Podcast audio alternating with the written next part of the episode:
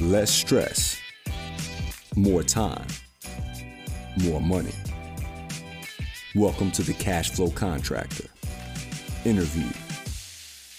So, good morning, cash flow contractors. Uh, welcome to another episode in which we help work towards our goals of uh, less stress, more free time, and more money. Uh, and before I start getting a bunch of letters and emails from people complaining, Khalil is not here today. You just have me. So we're going to miss his mellifluous voice, and I'm going to do the best I can. So hopefully that's all right, and you don't have to send in all those letters. Save the money on stamps, right? Uh, today, we've got a guest, uh, man I've known for a number of years, Colin Reed. He's of Industrial Solutions in Tulsa, Oklahoma, and he is a lean practitioner. And by that, even though he is physically svelte, I'm talking about lean as in lean operations and uh, how to improve efficiency. If you've listened to any of our episodes, you know that I'm constantly pounding on the great benefits that come from really small changes. One of my favorites is that if you increase your gross profit margin by 1%, the average company in the United States will increase its net profit by 14.5%.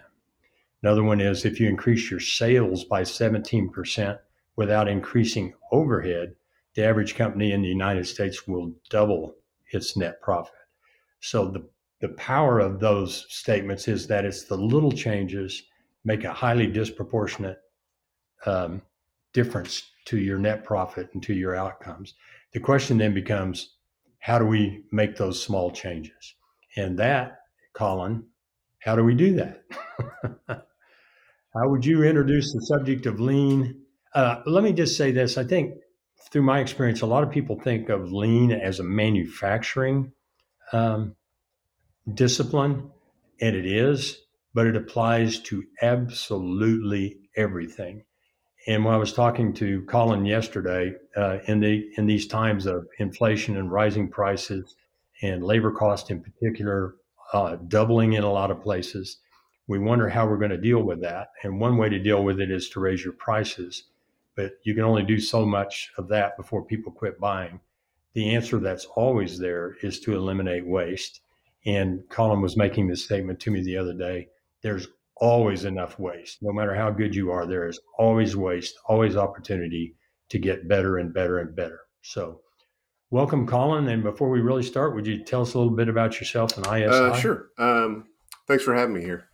Um, so, Industrial Solutions, we're a, a lean thinking consulting firm based out of Tulsa. Uh, we've been around since 97, so we're celebrating our 25th year this year. Um, I joined the firm back in 2005 and took over from the founder in 2012. So I've owned it for a number of years now. Um, we focus on uh, training. So we've got 25 years worth of about 45 different classes and topics and things that are on the shelf that we can pull off and, and work with companies uh, to help improve them. So we've got that that background of being able to go in and help train them, um, but we also deal with uh, owners to help them and leadership of companies to help them see things in a different light. Um, and then we do kind of background consulting where we paid to be the smart guy, basically, kind of go in and, and help them out. Um, so my background, uh, industrial engineer by schooling, and I was in a um, engineering group at Boeing out in Seattle in the 747 and 67 programs. And we were basically assigned to go out and find problems, right? And then do our engineering stuff on it, evaluate it, collect data, go back to our desk, and uh, come up with all the solutions, right? Um, make uh, make a report, um, be smart on it, and uh, get it, then sell everybody on our ideas, right? Um, because it was me sitting at a desk trying to think of the best way to do it. Then I got assigned to a lean group as we are working on a 747, and we were going from a 14 day rate to a four day rate on that airplane. And 14 day rate? one airplane every 14 days, where uh, we could see that oh, okay. in seven months wow. we are going to have to be okay. able to make one every four days. Um, and we wow Okay, I had no idea. and they don't make the 747 anymore. It's it's outlived its life cycle, but um, yeah. So they uh, they were just needing to really ramp it up, and they had stretched the airplane enough that they would have had to redo all the tooling. We are talking multi floors and things like that, and open up another bay. And it was about sixty thousand dollars a day worth of inventory holding costs per airplane. Right, and then another eight thousand dollars per engine, and there's four engines once they install okay. those. So we're we're able to help them get through uh, through lean um, and not have to open up another bay and have another four airplanes in, in process and uh, be able to cycle it out but still keep you know the overtime lower et cetera. So we're very successful on that. And lean as a concept you know, i graduated in 92 um, was just really kind of coming out as you know terms it, it, was starting to make its way into college right? So i wasn't exposed to any of those concepts. So i was the old fashioned trained and uh, industrial engineer go out collect data be smart um, so when i got exposed to lean thinking it was about drawing ideas out of the operators right out of the people who own the process and i realized this is great this is like my answer because I don't have to be the smart guy in every process. I can go into any company, and I know lean well, and we marry those things up with pe- uh, the people who own the process, and then we can start doing great things. Right. So go into any environment. That's why we work with so many different companies. So industrial solutions, we've um, I, I basically ever since then in the mid 90s I've been doing lean ever since i knew i was going to ride this one for the rest of my career it was just the passion and the ability to go in and just make positive change constantly with uh, no matter what the process, no matter what the company, etc. So I got into uh, into the consulting, and it's really cool because we get to go from company to company and see so many different things being made or done, right? Because it doesn't really matter what you do, you can you can you have waste in a process, as I kind of talked about yesterday, and um, so we get to see a variety of things. I get to practice the craft constantly, which is fun. And since you alluded to yesterday, I'll just point out that uh, you did a workshop for a group that um, I put together yesterday, which was really informative. So, well, so um, one question: Would you say there's opportunity to eliminate waste everywhere, everywhere. you go? Yeah. The um, so one one thing I'll, I'll, use occasionally for training um, is uh, because I'm a geek on this stuff, right? I, I do it with everything I do um, right. is grocery shopping. So most people kind of just create a list over the course of a week or so, and then they, they, so their list is random, and it's it's basically what they just ran out of, so it's on top of mind, so they're going to write it down. Um, then they look through the cupboards and stuff, and don't see, it doesn't necessarily stand out that something's missing, etc. And they go to the store with a with a random list, and they are just playing plinko, kind of going around the store, right? Mine's a little bit more efficient. so uh, our group. Yeah, I would never guess. So my grocery list is a, an Excel sheet, and you know, like a Starbucks cup, right? If you if you go into Starbucks and um, they take your order, that entire menu is on the cup, right? They are um, hearing your order, going uh huh, uh huh, uh huh, and writing it down with just like a three, you know, three shots or whatever, um, and they're passing that information on to the next person to go make it while they ring you up Right. So they've transferred your your customer intent to somebody else. They're reading it and filling it up with the right thing. Usually, the um, so that type of mentality of quick checklist, they're not doing a lot of work and writing things out. They're just putting marks on it. Um, that's what my my list is. So if you kind of think of what are what are you normally buying, that's what my list uh, essentially is. So I have an Excel sheet that I print out, uh, and uh, it's basically half a page, and I'm just circling things that I need. Like so, onions, I have Y, R, you know, um, yellow, red, etc., or G for green. I'm just circling that if I need it. Right. So now that I have a list, it's sorted how I go through the store. Right. So I, I never hit an aisle twice. Right. This is total geek stuff, right? Um, but it actually grocery shopping's boring. Yeah. So the way to you know, I'm I'm not sure that many of our listeners are going to actually do that because the payoff is personal. But the principle, when applied exactly. to business, that winds up maybe not being sixty thousand dollars a day as employing, but maybe six thousand yeah. a month. There's a reason to do. Yeah, great. But it's just um, so I can get through a grocery store um, because, and my list is more accurate too because I've got the things on there. Um, so when I'm I'm kind of going down it and looking through my cap, uh, you know, the pantry or the freezer or the refrigerator, um, it's making me think: Do I have Saran wrap? Not just did I run out of it, but do I need it? Right. So I'm in, I'm I'm kind of going through it, and it's those ticklers are there to make me think about: Do I actually need that item or not? Right. So my list is quality versus. Have you ever bought something out of fear at the store because you think I think I'm out of that, or not bought it because you didn't realize it? Right. So you, there's multiple not not since the toilet paper craze of or panic of whatever 2020, exactly. which I did not. Again, yeah, but now spaghetti shows up, you can buy it because it's finally there. Um, but yeah, the uh, yeah. so my list is more accurate. So I don't unless it's on my list, I won't buy it. Right. Um, so I don't buy things out of fear. I don't buy four and then go home and I already have ten. Shoot, right? I, I, didn't need to spend that, etc. So I can get through a grocery store in 40 minutes with a full week's worth of groceries and not have to go back right? Um, versus somebody who is doing the random list, get half as many, uh, spend more time in the store than I did. Right? Even with a kid, drive home and go back and get the coffee exactly. forgot. So you know, it's right. just that little no. example. Lean thinking can be applied to anything because grocery shopping is a process. I can be either organized about it or disorganized. Right? I can either spend more time and more money, or spend less time and have higher quality. And that that's why everything's a process. So when it comes to uh, any paperwork that a company is making, or any scheduling, or any um, uh, transactions, or any uh, sending crews out, or what have you, we can be smart about it and, and break it down and eliminate waste, or we can just struggle through by brute force. Well, when people buy into it, matter of fact, anybody who just heard your um, your example about the grocery store probably first thought, oh my God, I'm not doing that. but they also thought, uh, wow, I get it. You know, I get it. I understand uh, efficiency. I know I'm wasting. Maybe they can't think specifically, but they'll buy into the fact that we're wasting a lot. You've got some numbers on that, but that we're wasting a lot. But if I decide in my hectic life that, yeah, I want to start doing this, where would they start? I know you've you've trained me, and I've read elsewhere too that there are eight principal sources of waste, uh, places to start looking. Right.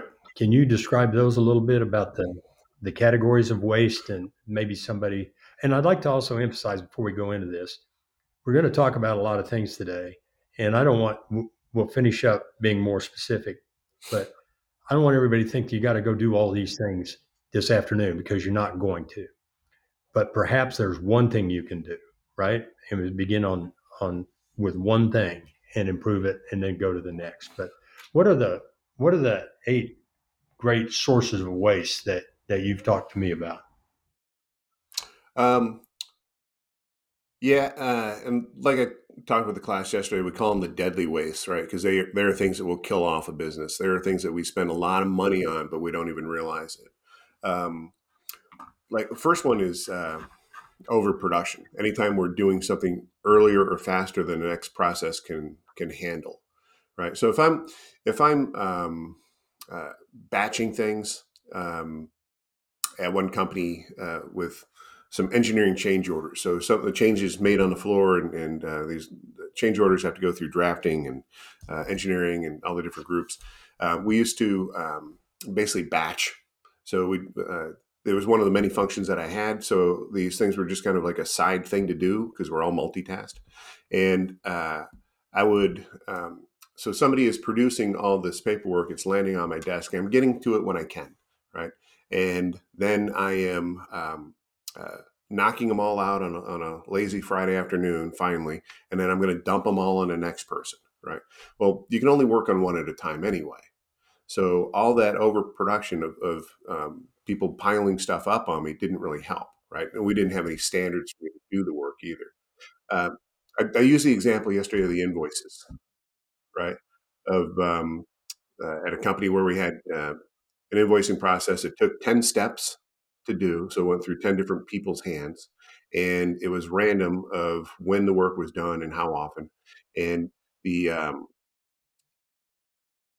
if the next station wasn't really ready for it yet or not, it didn't matter because it's coming, right? So I'm going to do all these and then just pass them to you, right? So I'm, I'm, I'm working on more than you can actually handle, because you can only work on one thing at a time. So all the other things that are building up are just sitting there and dwelling.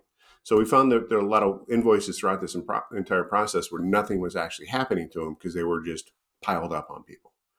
Right. So when we balanced it out, we looked at what actually is value added work happening in that process, and we are able to get it down to six steps. And then we put some standards in there. So we only had a small queue between stations.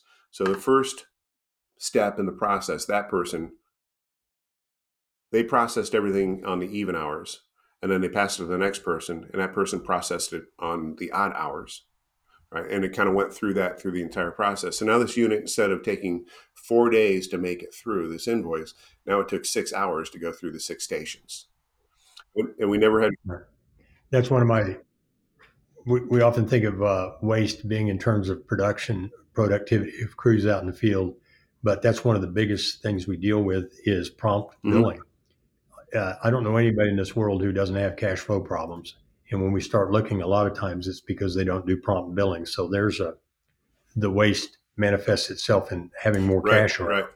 And the um, uh, and the overproduction. If I'm if I'm making more than you can handle at any one moment, all those things are just idled, sitting there, going nowhere. So really, what's the point?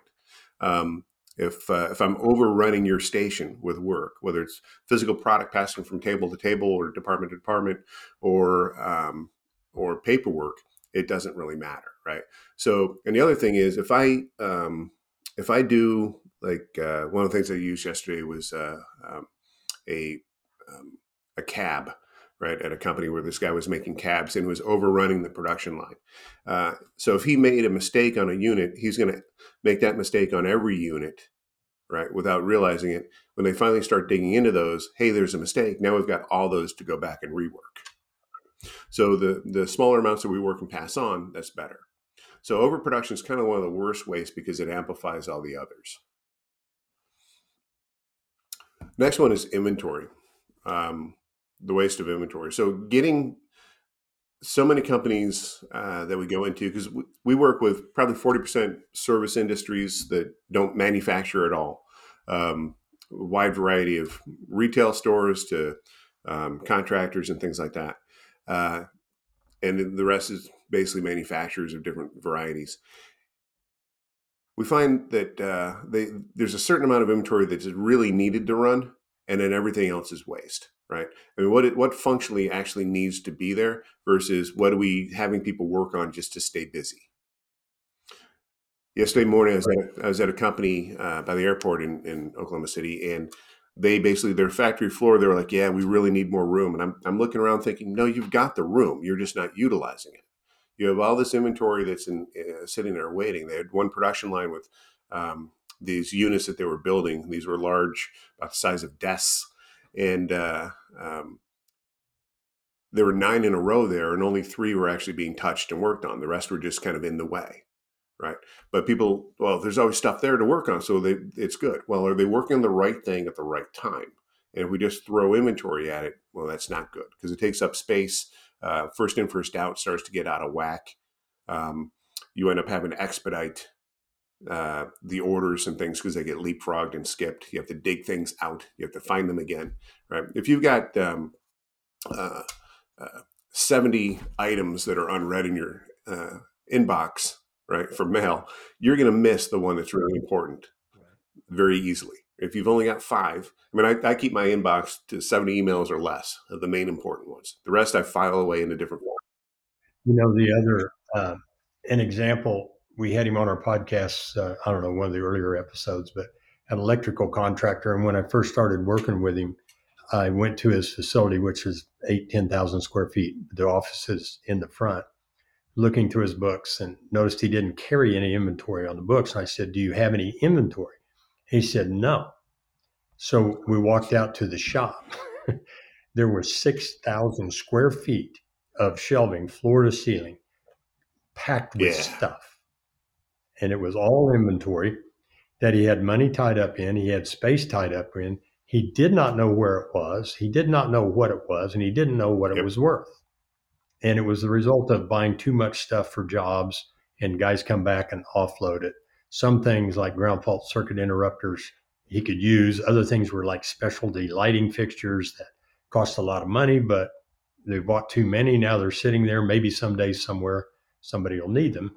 And what in fact happens to them is they can't find them. So if they do need them, yes. they go buy more, or they're leaning up against the wall and somebody drives over them with a yeah. forklift. So it was pretty obvious, uh, pretty obvious the waste in that. Yeah, uh, a lot of times uh, we buy out of fear or we build out of fear, and we just increase our inventories. Um, and uh, that that fear is not wanting to shut down or having it on hand. Uh, and then we find that's now it's obsolete, it's not needed anymore. Um, or you had a million of them, why did you buy some already? Because the computer lies, it doesn't tell you where things actually are. Um, so, and all the counts are off anyway. Yeah, so inventory is brutal because it it um, it is money tied up, right? It's cash tied up, and oftentimes, especially in manufacturing, those are jobs because it's a lot easier to just get rid of people, right? I can I can affect that by the end of the month uh, versus fixing the processes so you can run smoothly, predictably with less inventory. So it's that's and that's one of the brutal things too because lean is so um, operator driven right? The leadership is there to give a vision of where to go. The operators are the ones who help develop the program and the process. And that's what we walk them through. So when we lay people off, when they go out the door, there goes all that that information, right? All the all that knowledge. Right. Um, next one is transfer. If you don't have it systemized and captured, right.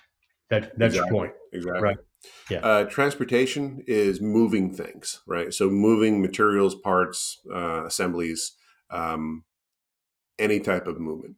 I got a uh, um, guy who does uh, drainage, right? So he installs draining, does landscaping, things like that. Uh, he's trying to keep his crews from just driving wherever they want to, to having them on select routes to make the most of their time, right? Um, if you look at the average plant, if you were to do what we call a spaghetti chart, if you were to just kind of trace it where things move, it, it's very eye opening how much uh, items are picked up, put down, moved out of the way, moved into this location, back and forth. Even in the smallest building, things can be moved 38 times. And it's like we're not adding any value to it, we're moving things around. Another one, uh, another one is defects, right? So anytime we make a mistake, and defects are the most are a very brutal waste because when there is a defect, it'll cost you 30 to 100% more to get that product out than if you'd just done it right the first time or finish that process. Um, with uh, one of the things I talked about yesterday was a um, we got a new alarm system put into our house, right? So it's all integrated with the with the lights, the, doors, garage, uh, you know, the doorbell, all those things were just thermostats, all integrated, right? Um, so the salesperson was like, "Okay, cool. This is all the options that you want. That's awesome." Um, they send the guy out to install it a couple days later, and he forgot one of the items that we we had uh, wanted that were in our contract.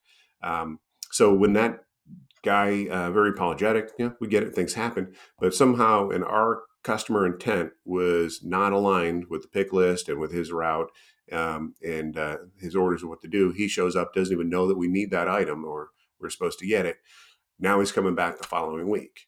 Right. So that is a complete waste of. It's a defect where we um, uh, weren't serviced right. So we're put off. We're inconvenienced again having a guy come back into the house. But he also has to make a route back out to us, pull everything out of his truck, come back in with a ladder, toolbox, etc. So he's not servicing a new client, right? Making more money. He's saving an old one essentially at that point. Um, and that, that also. Yeah, he's not only spending extra money, he's missing an opportunity of doing another exactly. job. Major, major deal. Exactly. Um, and when you, uh, and oftentimes we don't companies are just so so in a hurry. Oh, we'll give it to you for free. We'll give you a discount, etc. We'll never get to the root cause, right? Um, I was at a uh, barbecue restaurant a few weeks ago. I was with two people. There's a table next to us of, of two people. Um, so that party, it was one of the ones where they bring the food out to you. Um, uh, one of their sandwiches was wrong. I'm sorry, sir. We'll bring you the right one. So you know, there's one one meal opportunity lost there. And then they screwed up on one of ours, right? So they had to take the meal away from one of my associates and bring it back, uh, bring back the right one. So I don't know if they got crossed. I don't know if they both made them wrong, but somewhere in again that customer intent to to giving that service. Now they have served seven meals for five people. So that's just that is a total loss there, and, and there's no like after action review they're going to do after the lunch rush. You're going, okay, what went good, what went wrong. so that that mistake they're going to repeat and repeat and repeat because they don't have a good stable process. You know, it's funny that you bring that up because there's a restaurateur here in Oklahoma. Uh, has runs a bunch of different names, named restaurants. Uh, professional athletes and stars come in, uh, people like Barry Switzer and Toby Keith and Kevin Durant, and they want to start their own restaurant. And it doesn't work until they partner up with this guy, and then they do work. And he's famous for that. And his the reason is processes. Mm-hmm. And just in a story, uh, there's one of his newer concept restaurants is close to my office. And when it opened a couple of years ago, we went there uh, just because it was new, and the service was terrible. I mean, we weren't seated right. They brought us the wrong stuff. It was everything, you know, you're, you're just a little bit late, kind of, didn't we, shouldn't we see something? Anyway, it was not good. And so uh, we, we thought, wow, you know, not coming back. Right. Well, some friends of ours said, a week later, said, well, let's go try that new place. And I said, well, we did, and it was pretty bad. And I go, well, let's just go try anyway. We went over there, and there was a sign on the door and said, restaurant name closed until a week later for staff training. So they shut her right. down. And we went back after that. Now it's one of our favorites. But this guy's hugely successful. It's why the restaurants for famous people work when he's running them and don't work when he's right. not. But that's what it was. All all processes and training. And when he spots a problem, he shuts that sucker yeah. down. He's had several other uh, restaurant concepts in Oklahoma developed, and he he might run them for three or four months. But if they're not working, shut right. them down, and probably still has to pay the lease. But he's just going, "We're not doing." Yeah, it. one of my first so, consulting gigs um, was for a uh, barbecue restaurant, and uh, that's actually where I, I realized I will work for food because it was barbecue. but uh, um, the uh, when I first worked with them, um, I was in there just kind of evaluated. We got the the ticket travel in the kitchen, so the the you know, the, the order coming in for uh, travel from seventy five feet to twenty five feet, right? We got them on a replenishment system, kind of like um, uh, most barbecue places have, like uh, Sooner or whatever or Billy Sims, right, where they have the stuff in there, they run out, they just switch out the bins, and that's filled up later by somebody else, right?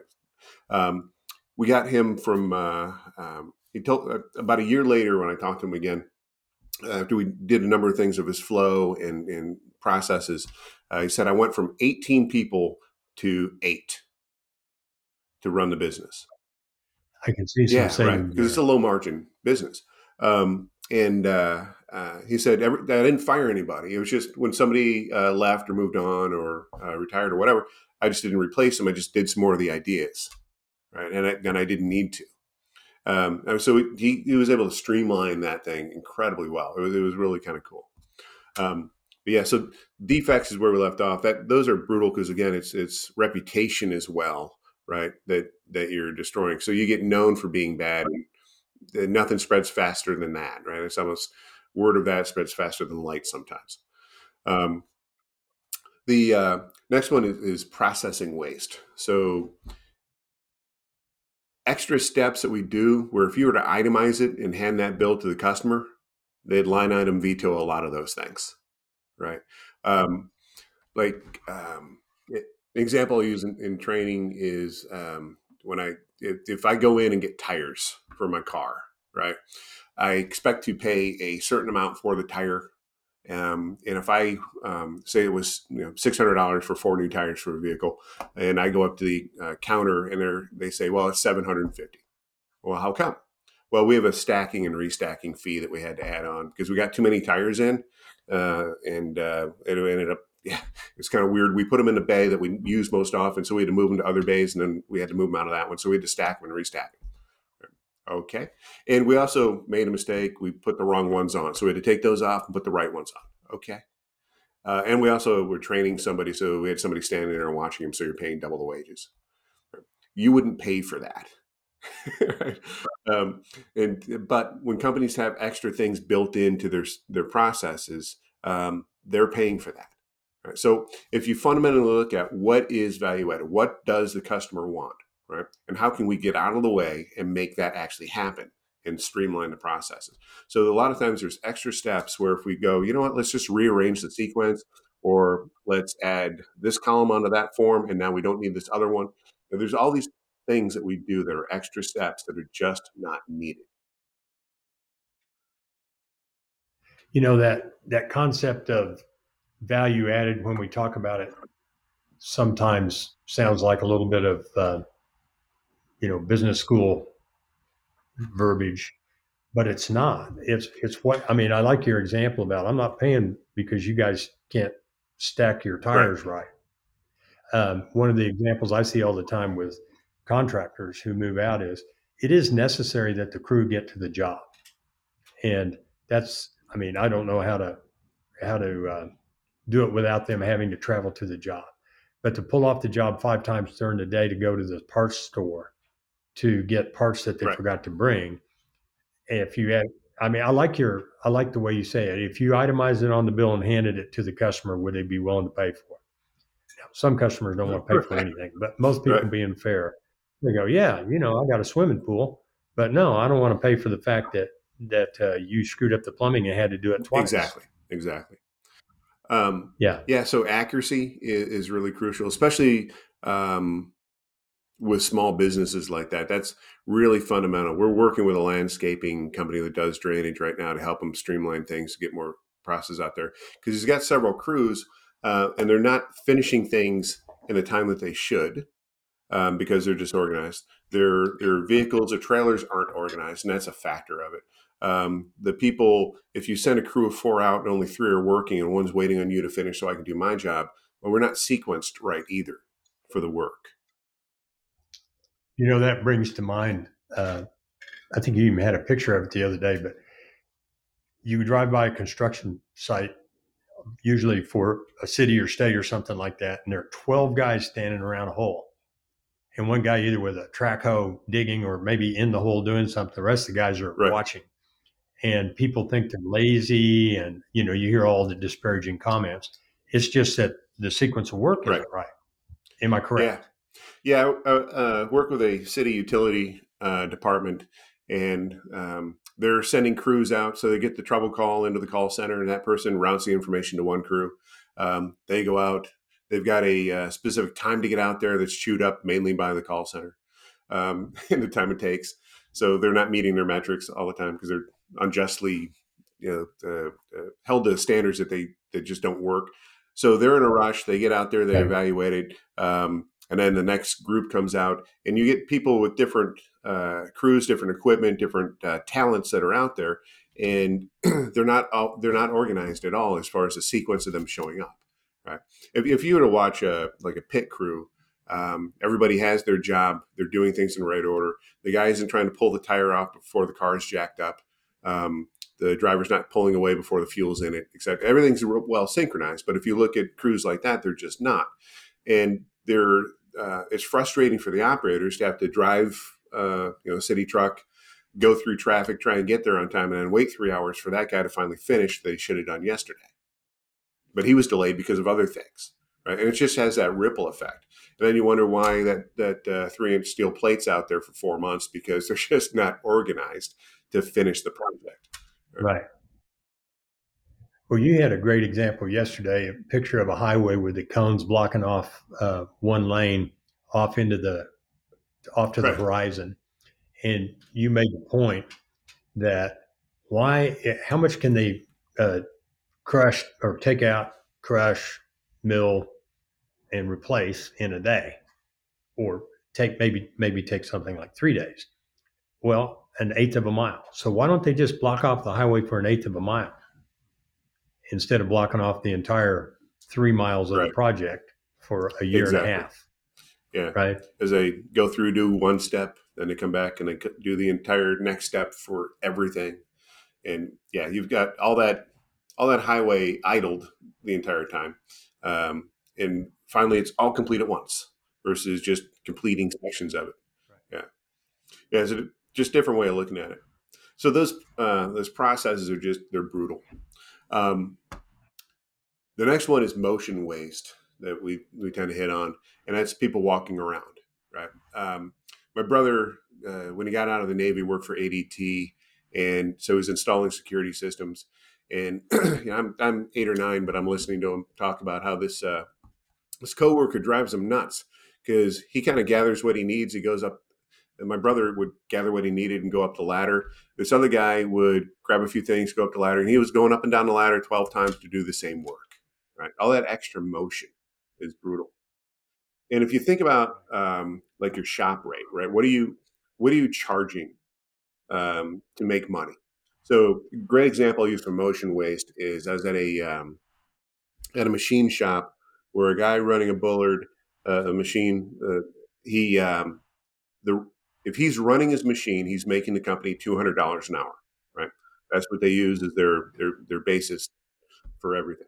And so when he's um, chasing down drawings, um, moving material, uh, trying to find the forklift, all those things, when he's running around, um, going up to get his program or whatever up to the office, uh, he's not making that money, right? Because the machine can't run without him being in the area.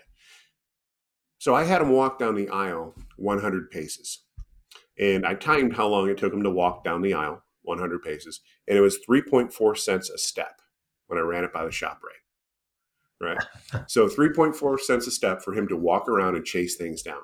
So I was trying to convince the owners deliver his his paperwork, deliver his parts, right? Deliver his drawings um, and uh, and programs. So he's not chasing things down because when he's running around, he's not producing. Right? His legs don't add value; his hands do, unless he's got foot power. Right. Right. So, and we'll talk about this a little bit uh, more toward the end, but that's one of those things that somebody who hasn't memorized all the eight wastes and you know, is kind of wondering how do I start. That's one of those things that that machine needs to be running. It's not running right now. Why not? Right. I mean, that's how somebody listening can actually go start. Why not? Because Gary's not there. Why isn't Gary there? Because he's getting paperwork. Okay. So we can do something about that. Next time Gary's not there because uh, the material he has to go load and stack material, you know, in the process. Well, you know, well, we can do something about that. But that's where lean isn't theory, but the theory of lean comes down to something people can actually do. Right. Actually do. One of my favorite with with the companies I work with that have service trucks and and run run routes. Uh, one of our goals, something that we can get our heads around, is one more job per truck per week.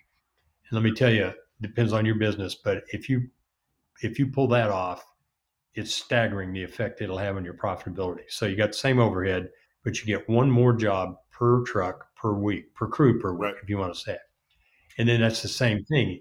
You're going to say, why couldn't they do one more on Friday mm-hmm. afternoon? And you start looking back. And a lot of times it's because they didn't have the right parts on the truck. I mean, one of the bugaboos on almost everybody is trips to the uh, supply yep. store because it's not only transit time, it's a cup of coffee. They got to find the stuff. They got to wait in line to sign the ticket. Maybe there's, uh, you know, they like the person who's running the place, so they got to talk about the football game a little bit, and then they got to drive back. And you do that three times, and there's your other job, yeah. right? So that that brings it down to the realm of what can I really do? How can we eliminate trips to the supply store? We'll have the right parts available in the morning. Well, how are you going to do that? Well, I got to know what the guys are going to do tomorrow morning. I got to know that the day before. I can have a supply house deliver it to us. So, but anyway, it, it's how you find the things that you can actually yeah. do. With um, I have a uh, friend. We're doing stuff at his company. Um, he had a mowing business that he did in the evenings. Um, after a few of the events, uh, he, he told me uh, about three months after working at that company with him uh, intermittently, he said, I applied this to my mowing business. Um, he said, I started looking at it with, I had a goal of, I want to be, I want to have grass clippings flying within one minute of arriving. Right. So with that concept, he go. thought about, um, uh, how can I um, uh, get how can I have my vehicles or my all my mowers loaded properly? So he, he had a route that he would do certain days, and so he had he knew exactly how to load the mowers back on the, the trailer for the next stop right? So he wasn't pulling one off to get out of the way etc right? Uh, he was he was maximizing that. He um, ran his airlines from his uh, compressor all the way down so that he could uh, uh, get tires at any location and not have to fumble with you know hose and all this other stuff. Um, just yeah. all these little things that he did uh, to not waste time while on site. And he said i was making three or four more stops an evening right? Uh, sometimes, you know, a lot of times they'll they'll bundle and they'll be you know one stop they'll be able to knock out three lawns, etc. So he was doing another um, um, fifteen or twenty lawns a week with no problem, right? Right. And with the same overhead, that's where you double, triple, quadruple profitability exactly. just with certainty. So that's that's the uh, the eight deadly wastes of overproduction, inventory, excess inventory, mismanagement of inventory, transportation, where you're uh, moving things around that don't that doesn't add value, doesn't help you complete the job or the or the product, that you're making defects, um, which have to be scrapped or reworked. Uh, you have processing waste. You're doing operations on on things that don't necessarily need to be done. I have some cabinet shops, and one of the examples of uh, operations is most of them don't do it, but sometimes you finish the bottom of mm-hmm. a drawer, and which takes time and effort to do that, meaning the underside of the bottom of a drawer. Well, it's not value added to the customer, you know. So why are you doing that? Uh, so processing waste, motion weight, uh, waste that's uh, moving the tires around in the shop, moving the mowers off the trailer to get to the right tool, and then uh, I think well we didn't talk yet about waiting. I guess that's the eighth. Is yeah, waiting is and waiting. unutilized people. Yeah, so waiting is whenever um, somebody is ready, willing, and able to work but can't. Right? Um, they there's nothing stopping them other than the process. So they don't have the right information, they don't have the right tools, they don't have the right uh, equipment, they don't have the authority or whatever. Whatever is stopping them from working. I, well, I got to wait on uh, uh, that person to res- reply to my text so I know what to do next. Um, or I'm waiting on material to come to me to my machine before I can work on it. Right? We're, it's lost opportunity time because we're not producing whatever it is. We're not working. Um, right. And a little back to your um, uh, thing of, of a machine, if it's not running, we're not producing. It needs to be making the right thing in the right amount right? It is okay for equipment and things not to produce for short periods of time because we don't want to overrun the next step. As long as we're meeting, yeah, I want to. That's when we get into the flow. No, I think that I'm glad you brought that up. I've had a number of discussions over the years with people who think that the most expensive machine needs to run 100% right. of the time, and because it's the most expensive, it's absolutely right. not true. In that discussion about the machine operating, it needs to be the bottleneck machine. Yeah, I mean, that that the bottleneck needs to be running appropriately but that's why it's the bottleneck because it has demand to satisfy. And even slower and older machines can still be good. I uh, was working with a company um, that uh, they wanted to buy this new two hundred seventy thousand dollar machine that could knock everything out quickly, and I looked at uh, the. So it could sit in the warehouse. Yeah. so I looked at what they had, and it was like, well, okay, yeah. you have three over here and you have one around the corner you're not even using. So what's wrong with those? Well, we we we just need this new one because it can do it a lot faster. And I'm looking at their their process and thinking, okay, well, how many are you actually making? Well, if you rearrange that equipment, you could have what you need flow through it uh, and not spend that two hundred seventy five thousand dollars on a new piece of equipment if you properly line it up because you're meeting demand already. You just can't see it, right? Um, because right. the, the the way their flow was, etc. So um, you don't always need the highest speed stuff, um, high speed equipment, etc. It's looking at what actually needs to be done and what rate does it need to be done. Right? So we're, we're, meeting customer demand with no problem um, with our current equipment. I, and often it, it's rare that we really have ever, ha- when doing lean, it's usually just kind of using our brains and not our wallet, right? It's thinking about the process and um, how can we use our current resources better. So too often companies try and buy their way out of it with more people or more equipment or more floor space. When again, they've got the capacity. So that idle time, that waiting time, is is just another one of those ways. And then the last one to hit is this that unutilized people.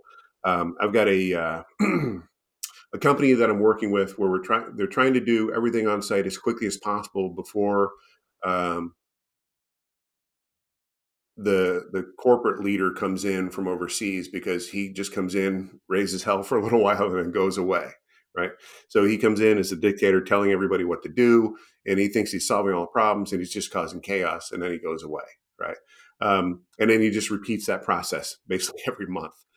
Uh, never tapping into the people who know the process well. So good leadership, and we have courses that we do on this, and we teach one tomorrow at Tulsa Tech, um, is about training leadership to understand you need to provide that vision and then let your people help develop the processes because they're the ones that are uh, um, intimate with it right? As we talked yesterday who knows how to do something best? The person doing the process. You know, it's not the leadership it's not um, uh, engineering or whatever it's the people that are touching it uh, day to day. So they're the ones that should help us develop the better new process and then there's that ownership with it too right?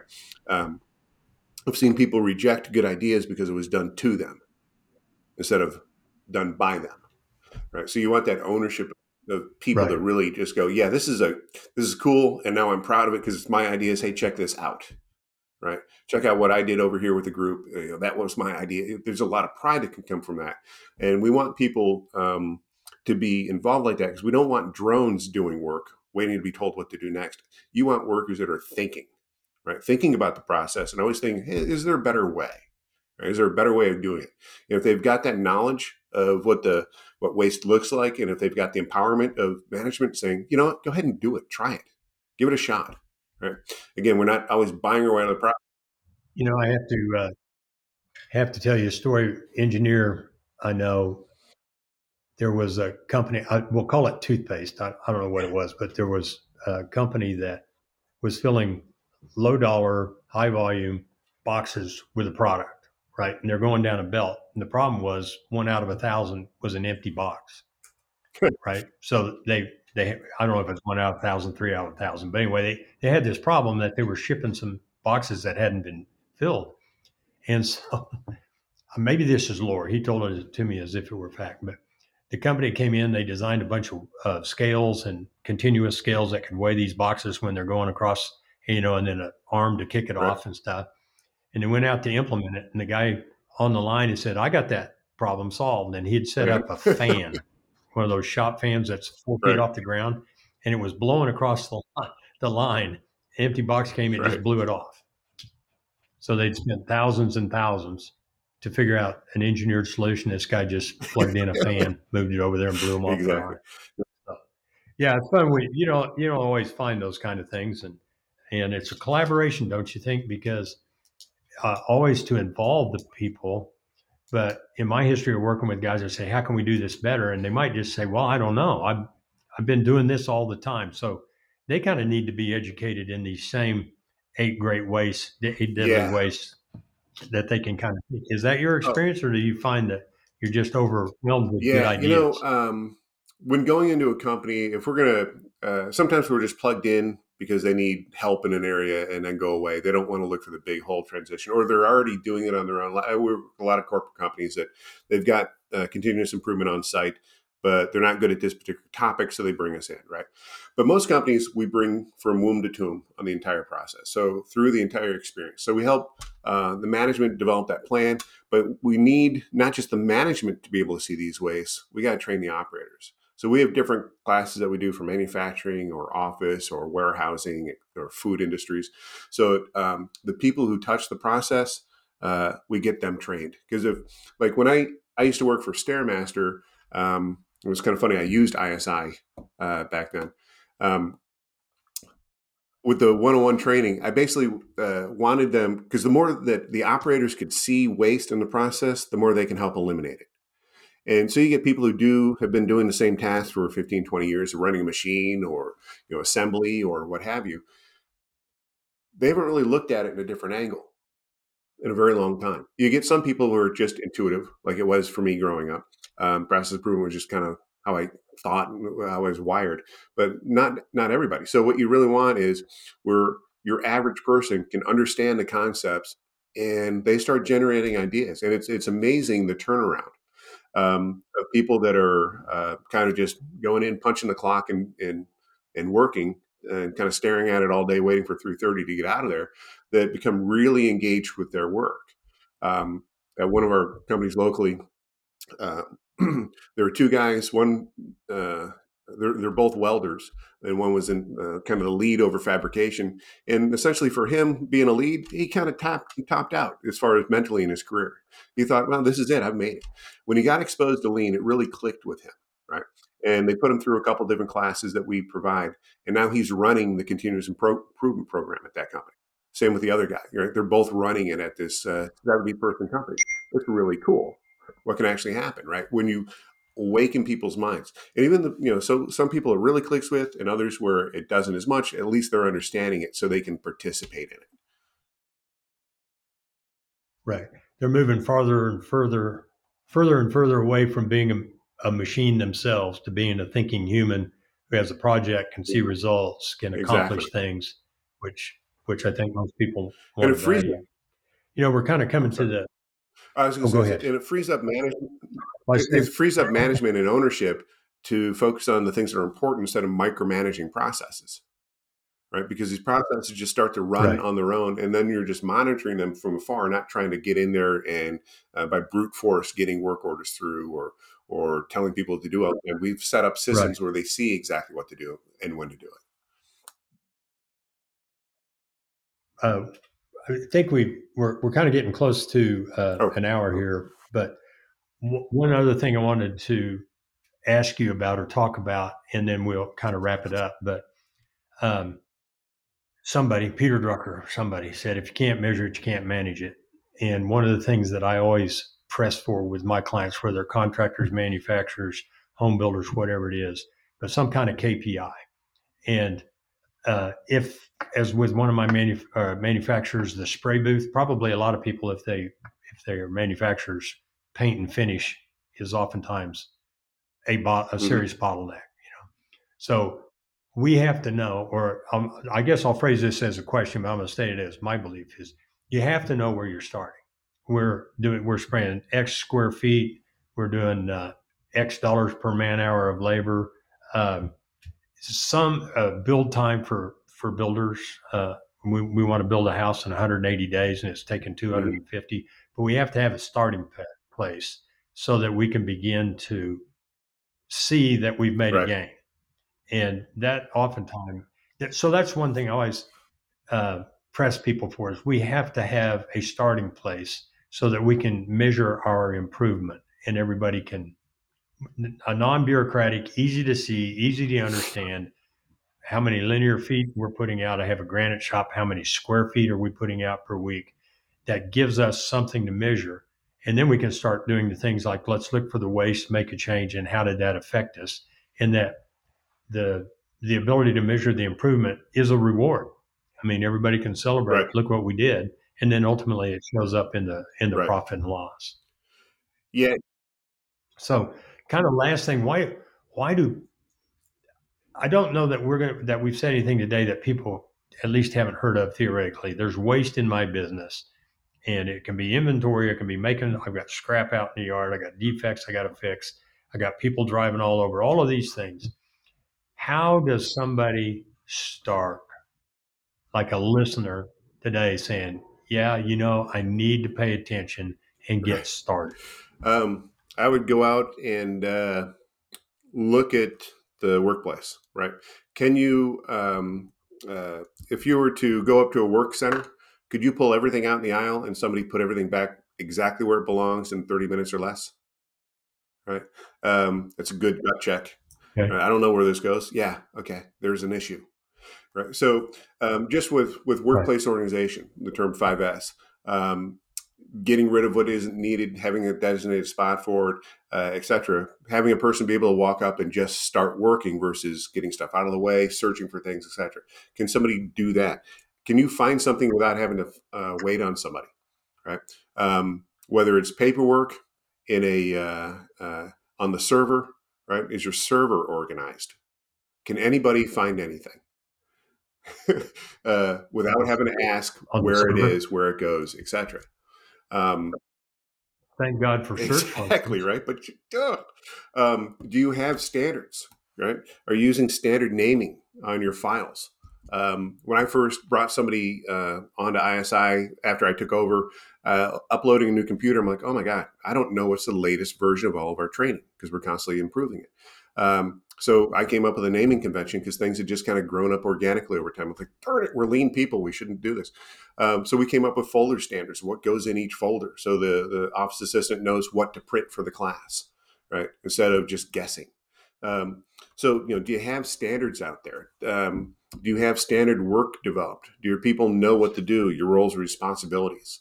Um, that signage etc. Are your vehicles laid out the, the, exact same way? And if not, why not? There's, there's a lot of things where um, if you just just even applying 5S, the, the, the, typical company could be 20 to 30 percent more efficient. Um, with the exercise we did, right. they would show that. I, you, you, said it in laid out the trucks. Uh, the same client who had that 8,000 square feet of unaccounted for inventory, electrical contractor, we started uh, trying to organize the trucks in a consistent way. But the first thing he did, they had a Friday morning stand up meeting, and he pulled out a hundred dollar bill, told everybody to go to their truck and bring back two things. Might be a, a fitting and might be a tool. First one back got a hundred bucks. And the point was, if your truck's organized well enough to win that hundred bucks, you know, be competitive right. every week, then it would going to be organized much better. And he would ask questions of things that are typically under the boxes on the bottom of a truck because you don't, you know, some kind of a pipe bender or something that you don't use all the time. People had to know where they were. He has subsequently organized his trucks, and then he's gone even beyond that. He's he's got uh, DeWalt clear boxes, so you can do a visual inspection. He doesn't have to pull everything out and look; they can just right. look and fill those boxes up. So so I, I, it's things like that that somebody listening can do. You mentioned a lot of area, areas, but to take one thing, maybe it's the file server. Maybe it's that idea that if you pulled everything out of the aisle, could everybody put it back where it belonged in 30 minutes or less? But some tests like that, and then attack yeah. it and fix it and improve it. And I think one of the points you make frequently, and I see often, is if you implement a process in the system and everybody's enthusiastic today, you're going to have to follow right. up. Yeah. right. Because if it doesn't appear important as you go forward, it'll it'll tend back. You'll go right back to what it used to be. It'll yeah. regress. And that accountability is free, right? right? Of having and the beautiful thing is you have the operators develop that process, the layout, the uh, the sequence of work, all that, and then you just hold them accountable to that standard, right? And accountability right. is free, right? My son's room is a mess because he's 16 right? And whose fault is that? It's my fault because I told him to clean it up. But if I'm just sitting there watching Forged in Fire on the couch and I yell up, "Hey, did you clean up your room?" "Yeah, Dad." "Okay," and I keep watching and I don't go up and check, well, that's my fault, right? So, and that applies to and that that really standards. is to the that that to the to the listeners. That really is your response. That's where leadership comes in. Your discipline. If if you're a slob and you really don't care about this stuff, but you do it because you think you should, it exactly. isn't going to happen.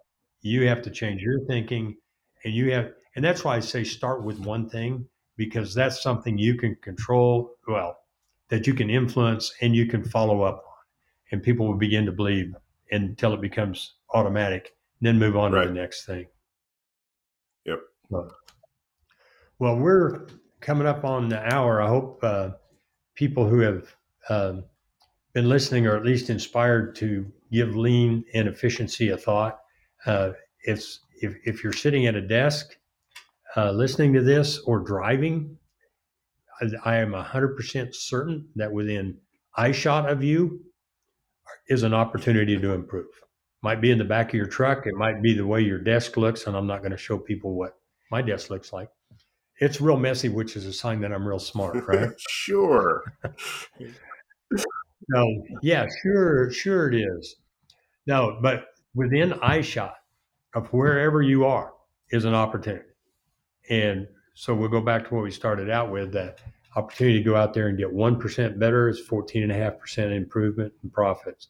And the people who are working with you on this, your crew leaders and your, your employees who are working with you on this, that 14.5% improvement, you do it again and it's 29%. 2% is 29%. Well, that's where bonuses, incentive pay, participation, that's where it comes from. That's how you whip inflation. That's how you whip price increases becoming increasingly efficient. So, uh, Colin, will uh, how can they get a hold of you if, if they wanted to? And we'll put this sure. in the show notes along with uh, the eight deadly uh, wastes uh, be in the show notes. Um, yeah. So our uh, our site is isiworld.net is our uh, website. Um, the uh, I give up like absolutely oh. phone number if you want um, to yeah, email. So uh, phone number yeah. is 918 906 5226. Um, available basically anytime. We uh, do a lot of free. We, we don't charge for coming out and meeting with you, talking about how it could be a value or anything, or what your plan should be, or what what lean would look like at your facility or or, or company. So, okay, well that that'll be in the show notes, and uh, we'll see you next time, cash flow contractors. Thanks. Thanks for listening to the Cash Flow Contractor. Check out our website in the show notes or visit thecashflowcontractor.com.